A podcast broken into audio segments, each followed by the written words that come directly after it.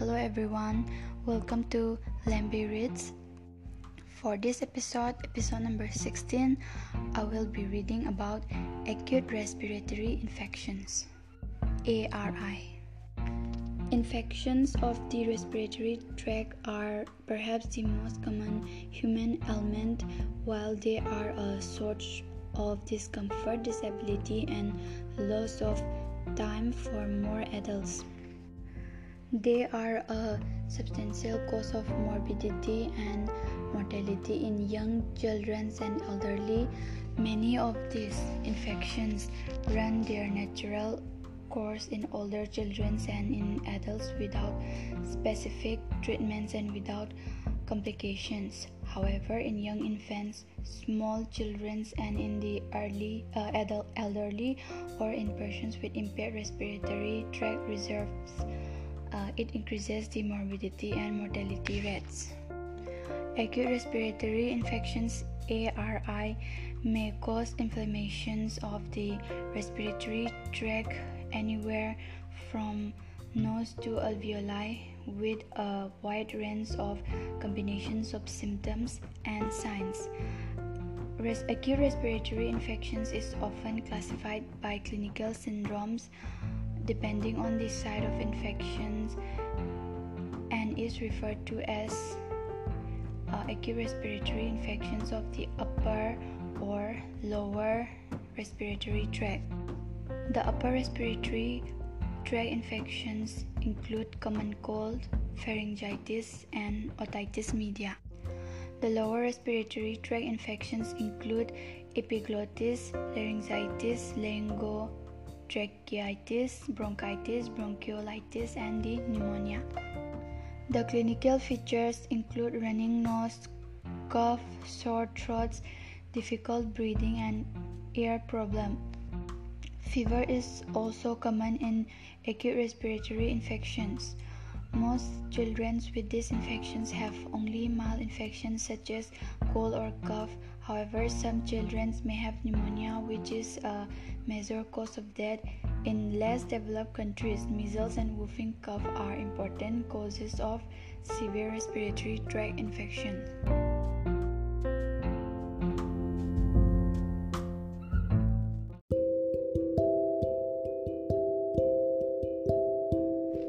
Problem statement. Every year, acute respiratory infections in young children is responsible for an estimated 3.9 million deaths worldwide. About 90% of the acute respiratory infection tracts are due to pneumonia, which is usually bacterial in origins. The incidence of the acute respiratory infections is similar in developed and developing countries. However, while the incidence of pneumonia in developed countries may be as low as 3 to 4%, its incidence in developing countries ranges between 20 to 30%. This difference is due to high prevalence of malnutrition, low birth weight, and indoor air pollution in developing countries. Acute respiratory infections is an important cause of morbidity in the children. On an average, children below 5 years of age suffer about 5 episodes of acute respiratory infections per child per year, thus accounting for about 238 million attacks. Consequently, although most of the attacks are mild and self-limiting episodes, acute respiratory infection is responsible for about 30 to 50% of visits to health facilities and for about 20 to 40% of admissions to the hospital. It is also a leading cause of disability, including deafness as a sequelae of the otitis media. Pneumonia kills more children than any other disease, more than AIDS, malaria, measles combined. More than 1.1 million under 5 years of age child die from pneumonia each year, accounting for almost 17% under 5 deaths worldwide.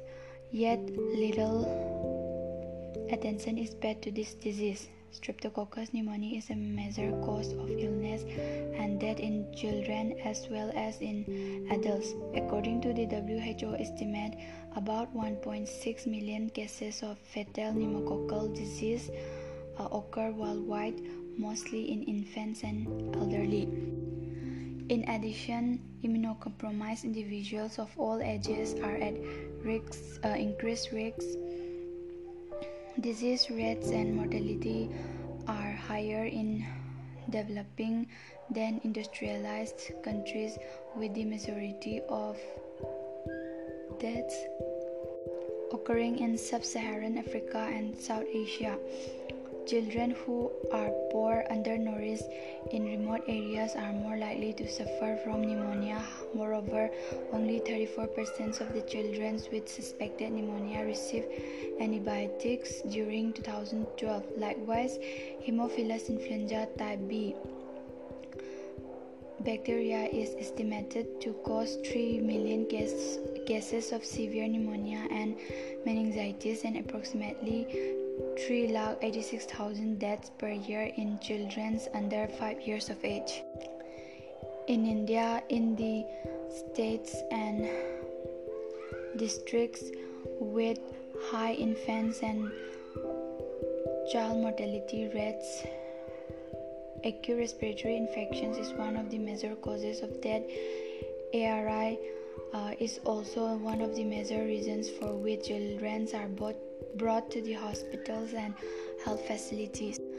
Hospitals records from states with high infant mortality rates show that up to 13% of the inpatient deaths in pediatric wards are due to ARI. The proportions of death due to ARI in the community is much higher, as many children die at home. The reasons for high case fatality may be that the children are either not brought to the hospital or brought too late.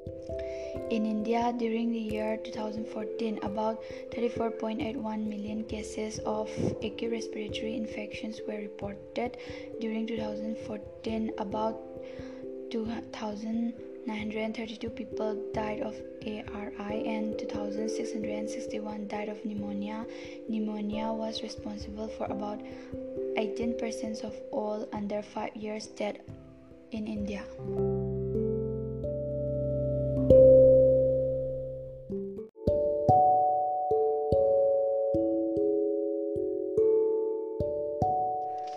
Epidemiological determinants. Agent factors. The microbial agents that cause acute respiratory infections are numerous and include bacteria and viruses. Even within species, they can show a wide variety of antigenic types. The agents are those most frequently encountered in a normal population. The bacteria involved can also be isolated with varying frequencies from carriers and cause illness in only a minority of the infected persons. The viruses that have been found in associations with acute respiratory disease are numerous. They are the primary cause of great majority of the respiratory illness. However, the severity of the illness is often determined by whether or not secondary bacterial infections occurs, particularly in the case of lower respiratory tract infections. The agents considered to be capable of acute respiratory diseases, the age group more frequently affected, and the characteristic clinical features. In bacteria, Bradytella pertussis affects mostly frequently the infants and young children, and the characteristic features, clinical features, includes paroxysmal cough. Streptococcus pneumoniae affects all ages, and the characteristic clinical features include pneumonia, lobar or multilobular, acute exacerbations of the chronic bronchitis.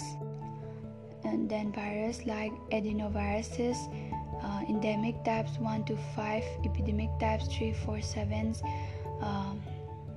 Mostly affects the young children and the older children and young adults.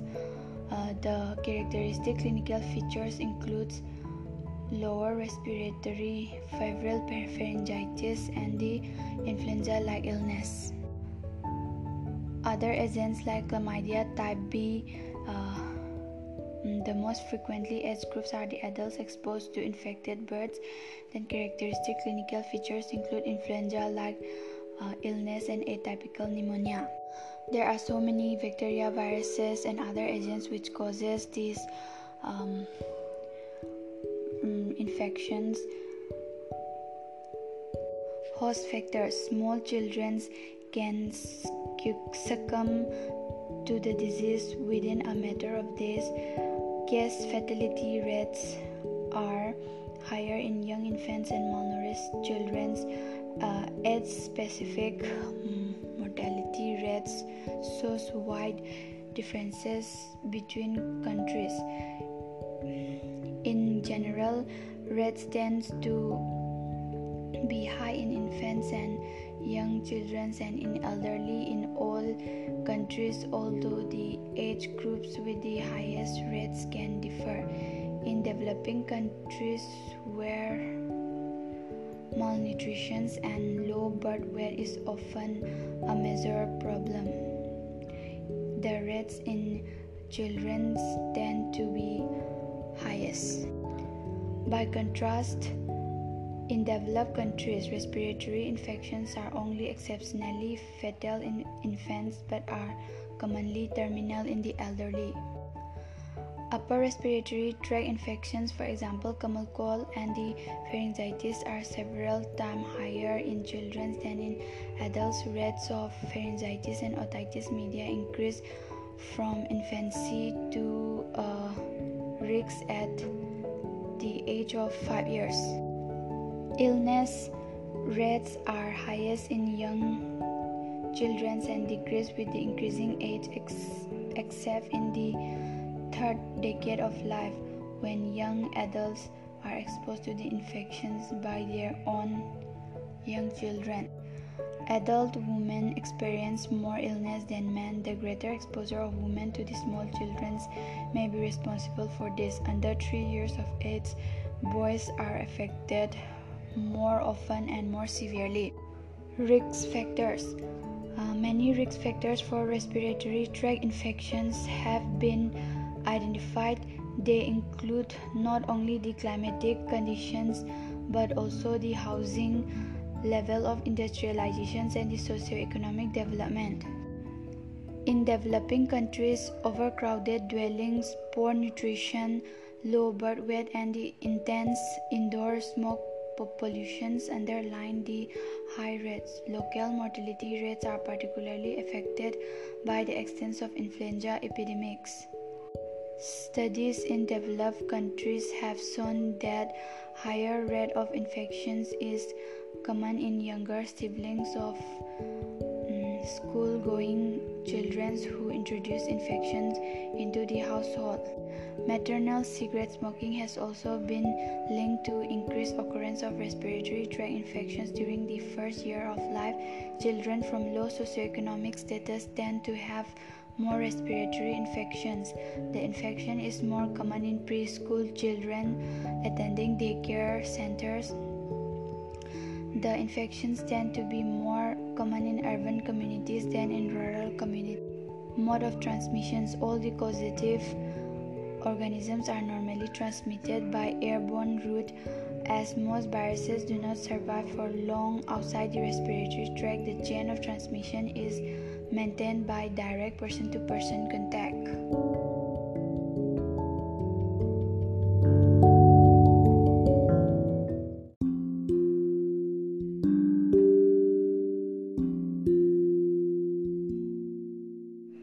Control of acute respiratory infections. Improving the primary medical care services and the developing better methods for early detections, treatment, and where possible Prevention of acute respiratory infections. In the best strategy to control acute respiratory infections, effective reductions of mortality due to pneumonia is possible if children suffering from pneumonia are treated correctly. Education of mother is also crucial, since compliance with the treatments and seeking care promptly when signs of pneumonia are observed and are among the key factors which determine the outcome of the disease. The recommendations by WHO for the management of acute respiratory infections in children and the practical guidelines for the outpatients care will be discussed as follows. Clinical assessment. History taking and clinical assessment is very important in the management of the acute respiratory infections. Note the age of the child, for how long the child is coughing, whether the child is able to drink, that is, if the child is aged up to 2 months up to 5 years, has the young infant stopped feeding well, for child less than 2 months, has there been any antecedent illness such as measles? Does the child have fever? Is the child excessively drowsy or difficult to wake up? If yes, for how long? Then did the child have convulsion? Is there irregular breathing, short period of not breathing, or the child turning blue? And history of treatment during the illness. Physical examinations. Look and listen for the following. First, count the breaths in 1 month, 1 minute.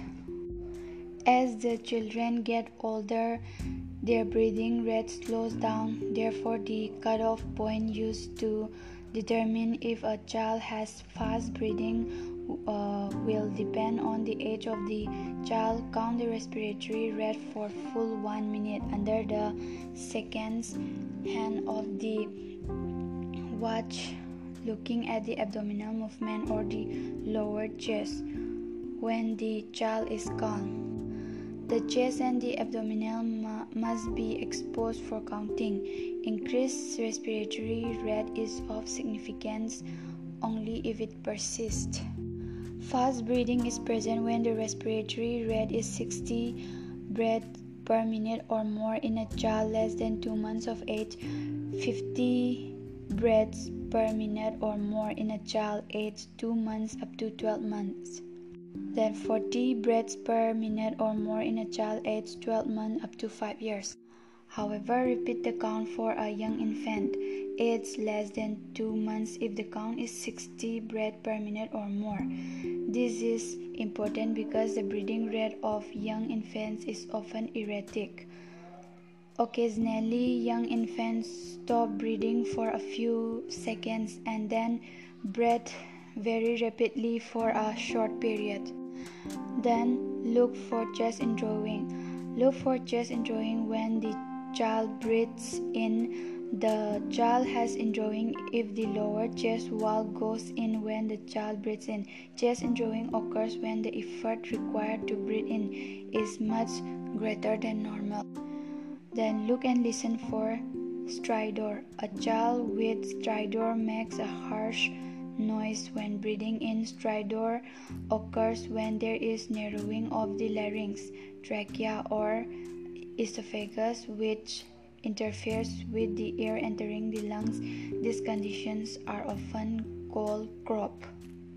Then look for wheeze. A child with wheezing makes a soft whistling noise or shows signs that breathing out is difficult. Wheezing is caused by the narrowing of the air passage in the lungs.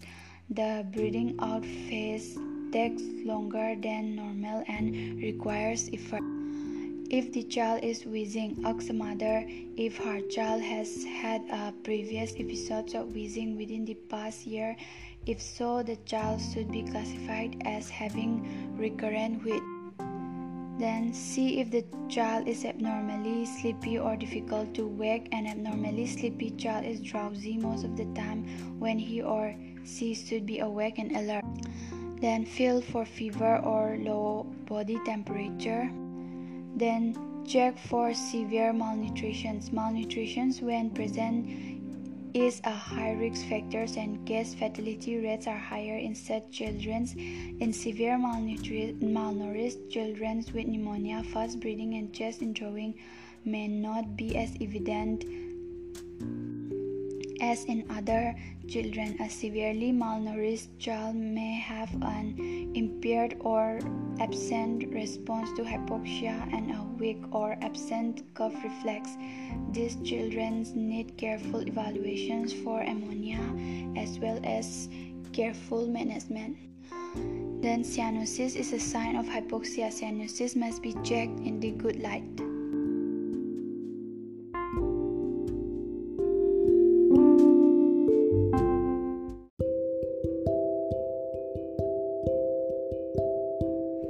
Classifications of illness. First, child age 2 months up to 5 years. Classifying the illness means making decisions about the type and the severity of the disease. The sick child should be put into one of the four classifications: very severe disease, severe pneumonia, pneumonia but not severe, no pneumonia, cough or cold. Each disease classification has a corresponding treatment plan which should be followed. The following guidelines are used to manage a child who is 2 months up to 5 years of age. Very severe disease. The danger signs and possible causes are not able to drink. A child who is not able to drink could have severe pneumonia or bronchitis, septicemia, throat abscess, meningitis, or cerebral malaria, convulsions, abnormally sleepy, or difficult to wake. A child with these signs may have severe pneumonia resulting in hypoxia, sepsis, cerebral malaria, or meningitis. Meningitis can develop as the complications of pneumonia, or it can occur on its own. Stridor in calm child. If a child has stridor when calm, the child may be in danger of life-threatening obstructions of the airway from swelling of larynx, trachea, or epiglottis. Severe malnutrition. A severely malnourished child is at high risk of developing and dying from pneumonia. In addition, the child may not show typical signs of the illness. A child who is classified as having severe disease is very ill and should be referred urgently to a hospital. Management of very severe disease. Signs: not able to drink, convulsion, abnormally sleepy or difficult to wake, stridor in calm child, or severe malnutrition. It is classified as very severe disease. The treatment includes referring urgently to the hospital, giving first dose of an antibiotic, treating the fever if present, then treating wheezing if present. If cerebral malaria is possible, give an antimalarial. Severe pneumonia. The most important signs to consider when deciding if the child has pneumonia are the child's respiratory rate and whether or not there is chest indrawing. A child with chest indrawing may not have fast breathing if the child becomes exhausted and if the effort needed to expand the lung is too great. Then the breathing slows down. In such cases, chest indrawing may be the only signs in a child with severe pneumonia. A child with chest indrawing is at higher risk of death from the pneumonia than a child with fast breathing alone. A child classified as having severe pneumonia also has other signs such as nasal flaring, when the nose widens as the child breathes in, grunting, the short sounds met with the voice when the child has difficulty in breathing, and cyanosis, a dark bluish or purplish colorations of the skin caused by hypoxia. Some children with chest indrawing also have wheezing. Children who have chest indrawing and a first episode of wheezing often have severe pneumonia. However, children with chest indrawing and recurrent wheezing most often do not have severe pneumonia. Chest indrawing in these children is caused by the asthmatic conditions.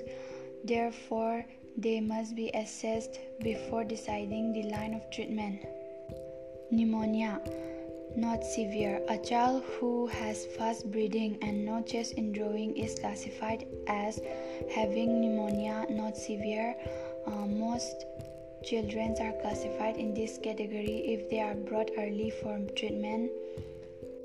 No pneumonia, only cough or cold. Most children with a cough or difficult breathing do not have any danger signs or signs of pneumonia, that is chest indrawing or fast breathing. These children have a simple cough or cold. They are classified as having no pneumonia, cough or cold. They do not need any antibiotics. Majority of such cases are viral infections where antibiotics are not effective. Normally, a child with cold will get better within 1 to 2 weeks. However, a child with chronic cough lasting more than 30 days may have tuberculosis, asthma, whooping cough, or some other problem. Refer the child with chronic cough for further investigation. The treatment of the three classifications. First, for severe pneumonia, referring urgently to hospital, then giving first dose of an antibiotic, treating fever if present, then treating wheezing if present. If referable is not feasible, treating with an antibiotic is done and followed closely. For pneumonia, not severe, the treatment involves advising the mother to give home care, then giving an antibiotic, treating the fever if present, then treating wheezing if present. Then the mother is advised to return with child in 2 days for assessment or earlier if the child is getting worse. The treatment for no pneumonia, only cough or cold, involves if coughing more than 30 days, refer for assessment, then assess and treat ear problem or short throat if present. Assess and treat other problems, advise mother to give home care, then treating the fever if present and treat wheezing if present. A child who is taking an antibiotic for pneumonia is reassessed in 2 days.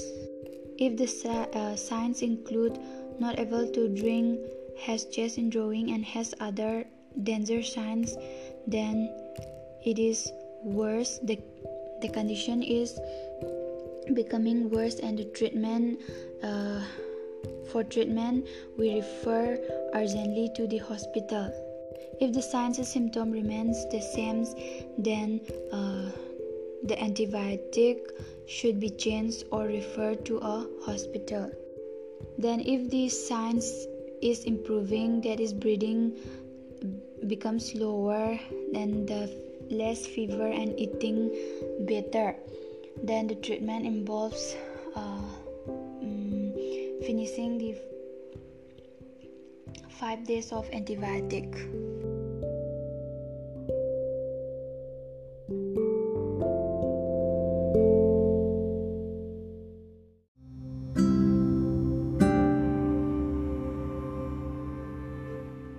Classification of illness of young infants.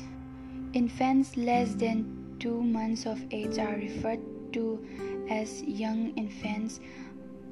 Young infants have special characteristics that must be considered when their illness is classified. They can become sick and die very quickly from bacterial infections and are much less likely to cough with pneumonia and frequently have only non-specific signs such as poor feeding, fever, or low body temperature. Further, mild chest indrawing is normal in young infants because their chest walls are while bones are soft.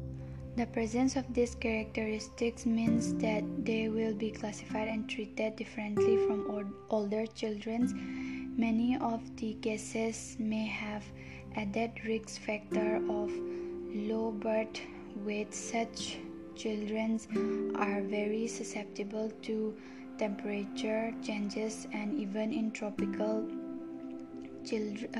climates, death due to cold stress or hypothermia are common. In young infants, the cutoff point for fast breathing is 60 breaths per minute. Any pneumonia in young infants is considered to be severe. They should be referred immediately to a hospital.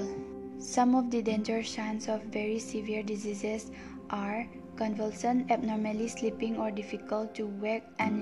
A young infant with these signs may have hypoxia from pneumonia, sepsis, or meningitis. Malaria infections is unusual in children of this age, so anti-malarial treatment is not advised. Stridor when calm. Infections causing stridor, for example, diphtheria, bacterial trachitis, measles, and epiglottis, are rare in young infants. A young infant who has stridor when calm should be classified as having very serious disease. Stop feeding well.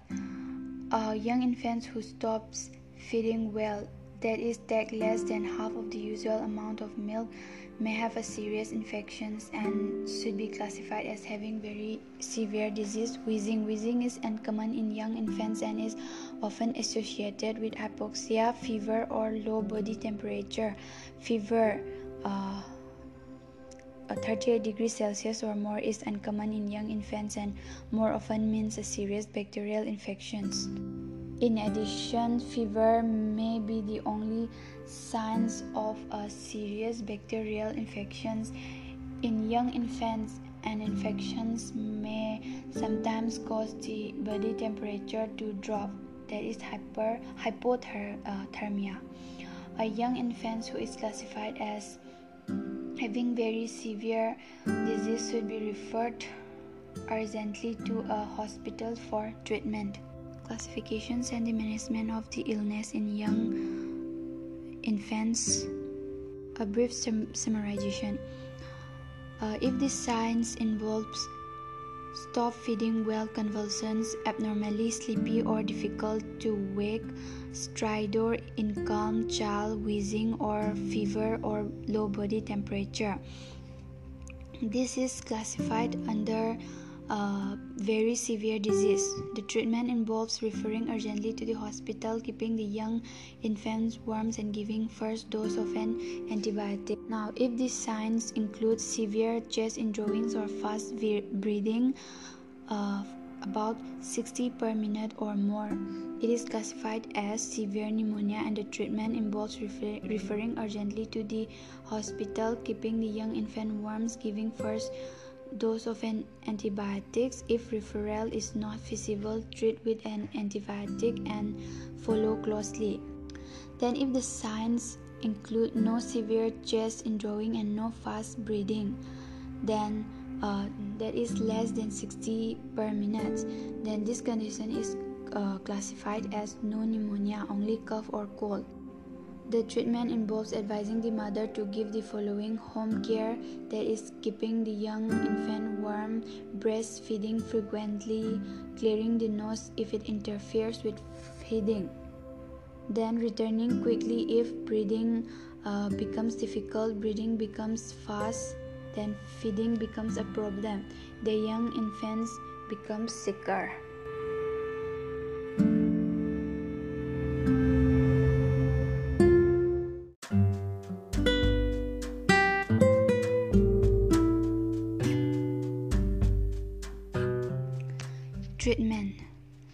Treatment for children aged 2 months up to 5 years.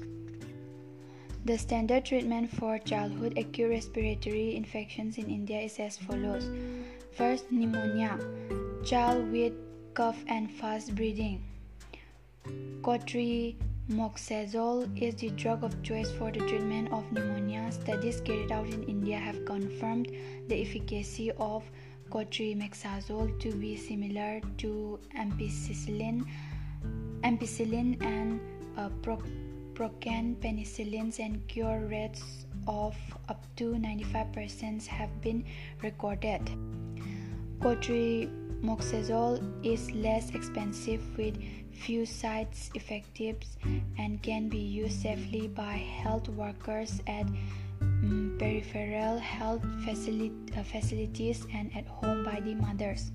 Daily dose schedule of cotrimoxazole for the treatment of pneumonia: 1 tablet containing sulfamethoxazole 100 mg and trimethoprim 20 mg is given twice a day, and also half spoon of pediatric syrup containing sulfamethoxazole 200 mg and trimethoprim 40 mg, which combined forms 2.5 ml of a syrup, is given twice a day. Then for the age group between 2 to 12 months, weighing 6 to 9 kg, 2 pediatric tablets containing sulfamethoxazole 100 mg and trimethoprim 20 mg is given twice a day. Then 1 spoon, that is 5 ml of pediatric syrup containing sulfamethoxazole 200 mg and trimethoprim 40 mg is given twice a day. Then, for the age group between 1 to 5 years, weighing 10 to 19 kg, 3 pediatric tablets containing sulfamethoxazole 100 mg and trimethoprim 20 mg is given twice a day. Then 1.5 spoon of pediatric syrup containing sulfamethoxazole 200 mg and trimethoprim 40 mg is given twice a day. In children less than 2 months, cotrimoxazole is not routinely recommended. These children are to be treated as for severe pneumonia. However, in case of delay in referral, cotrimoxazole may be initiated. Cotrimoxazole should not be given to premature babies and cases of neonatal jaundice. Such children, when seen by a health worker, must be referred to a health facility. The conditions of the child should be assessed after 48 hours. Cotrimoxazole should be continued for another 3 days in children who showed improvement in clinical conditions. If there is no significant change in conditions, neither improvement nor worsening, cotrimoxazole should be continued for another 48 hours and condition reassessed. If at 48 hours or earlier the condition worsens, the child should be hospitalized immediately. Treatment of severe pneumonia, chest indrawing. Children with severe pneumonia should be treated as in patients with intramuscular injections of benzyl penicillin after test dose, ampicillin or chloramphenicol. The condition of the child must be monitored every day and reviewed after 48 hours for antibiotic therapy. Antibiotic therapy must be given for a minimum of 5 days and continued for at least 3 days after the child gets well. Very severe disease. Children with signs of very severe disease are in imminent danger of death and should be treated in health facilities with provision for oxygen therapy and intensive monitoring, as these cases require supportive therapy in addition to specific treatments of the pneumonia. Chloramphenicol intramuscular is the drug of choice in all such cases. Treat for 48 hours. If the condition improves, switch over to oral chloramphenicol. Chloramphenicol should be given for a total of 10 days. If conditions worsens or does not improve after 48 hours, switch to intramuscular injections of the cloxacillin and gentamicin. Pneumonia in young infants under 2 months of age. The treatment in this condition is basically the same. The child must be hospitalized. Treat with cotrimoxazole may be started by the health worker before referring the child if pneumonia is suspected. The child should be treated with intramuscular injections of the benzyl penicillin or injection penicillin along with injection gentamicin. Chloramphenicol is not recommended as first line of treatment in young infants. Besides antibiotics, therapy for the associated conditions, if any, must be instituted immediately. The child should be kept warm and dry. Breastfeeding must be promoted strongly as the child who is not breastfed is at much higher risk or degree. Management of AURI, that is no pneumonia. Many children with presenting symptoms of cough, cold, and fever do not have pneumonia, that is no fast breathing or no chest indrawing, and do not require treatment with antibiotics. Antibiotics are not recommended for coughs and colds because majority of cases are caused by viruses and antibiotics are not effective. They increase resistance strains and cause side effects while providing no clinical benefits and are wasteful expenditure. Symptomatic treatments and care at home is generally enough for such cases. The mother must be advised on how to take care of the children at home.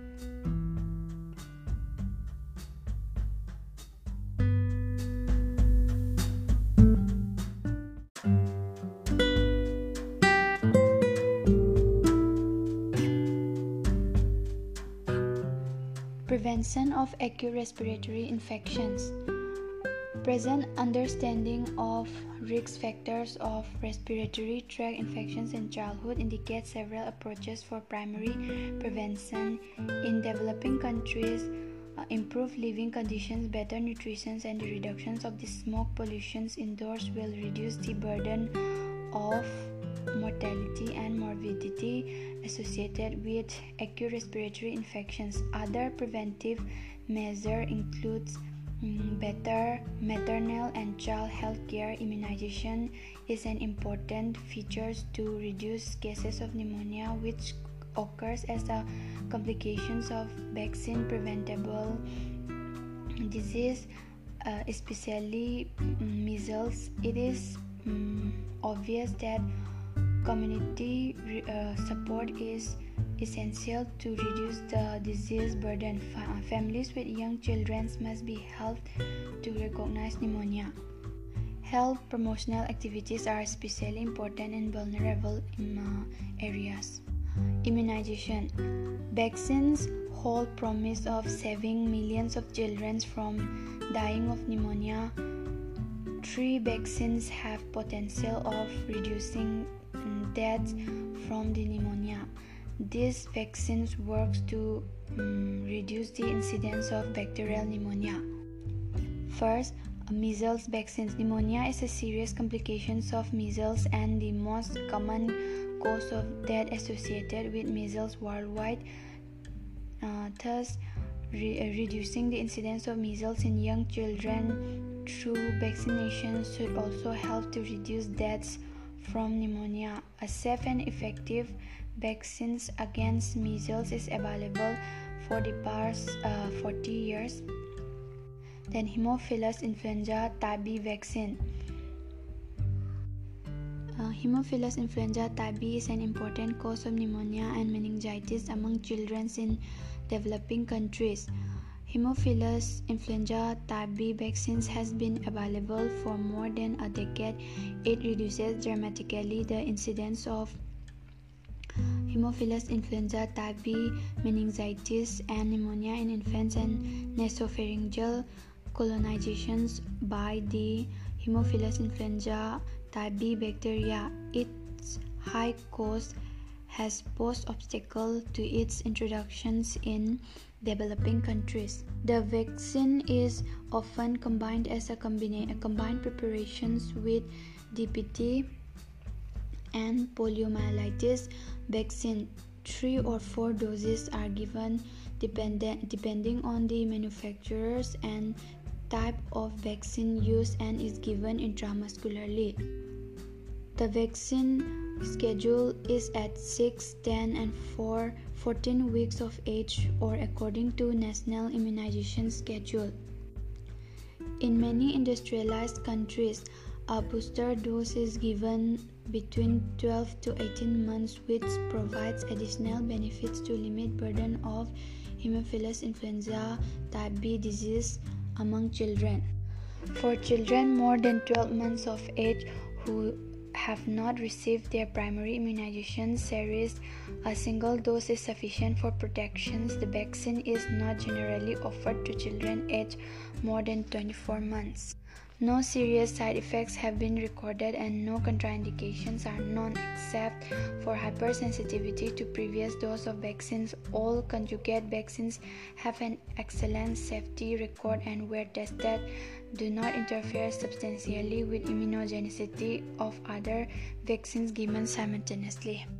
Pneumococcal pneumonia vaccine PBV23. For years, the polysaccharide non-conjugate vaccines containing capsular antigens of 23 serotypes against these infections have been available for adults and children over 2 years of age, children under 2 years of age, and immunocompromised individuals do not respond well to the vaccines. It is recommended for selected groups, for example, those who have undergone splenectomy or have sickle cell disease, chronic disease of heart, lungs, liver or kidney, diabetes mellitus, alcoholism, generalized malignancy, organ transplant, etc.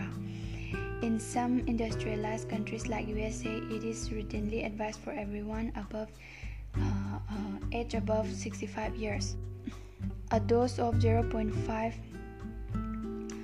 ml of PBV23 contains 25 micrograms of purified capsular polysaccharide from its 23 serotype. For primary immunizations, PPV23 is administered as a single intramuscular dose, preferably in the deltoid muscles, or as subcutaneous dose. The vaccine should not be mixed in the same syringe with other vaccines, for example with influenza vaccines, but may be administered at the same time by separate injections in the other arm. Simultaneously, administration does not increase adverse events or decrease the antibody response to either vaccines. Protective capsular type specific antibodies levels generally develop by the 3rd week following vaccination. Measure adverse reactions such as transient redness and pain at the site of injections occurs in 30 to 50% of those who have been vaccinated, more commonly following subcutaneous administration. Local reactions are more frequent in recipients of the 2nd dose of vaccines. Another type of pneumococcal pneumonia vaccine is PCV. 2 conjugate vaccines are available since 2009, that are PCV10 and PCV13. PCV7 conjugate vaccines is gradually being removed from the market.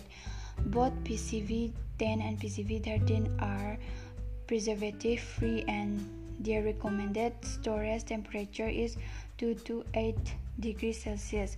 The vaccine must be frozen.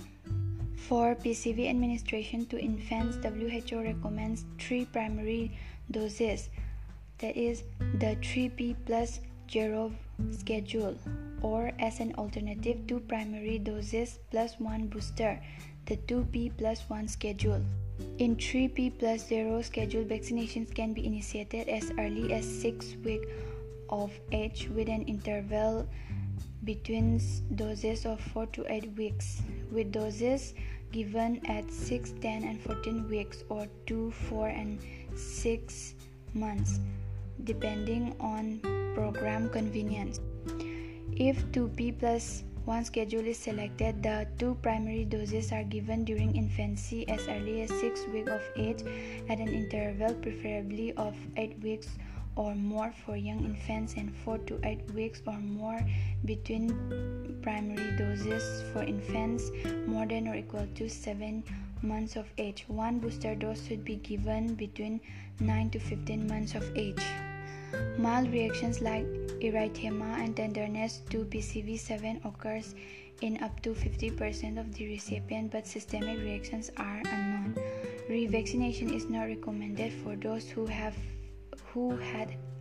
anaphylactic reactions to the initial dose.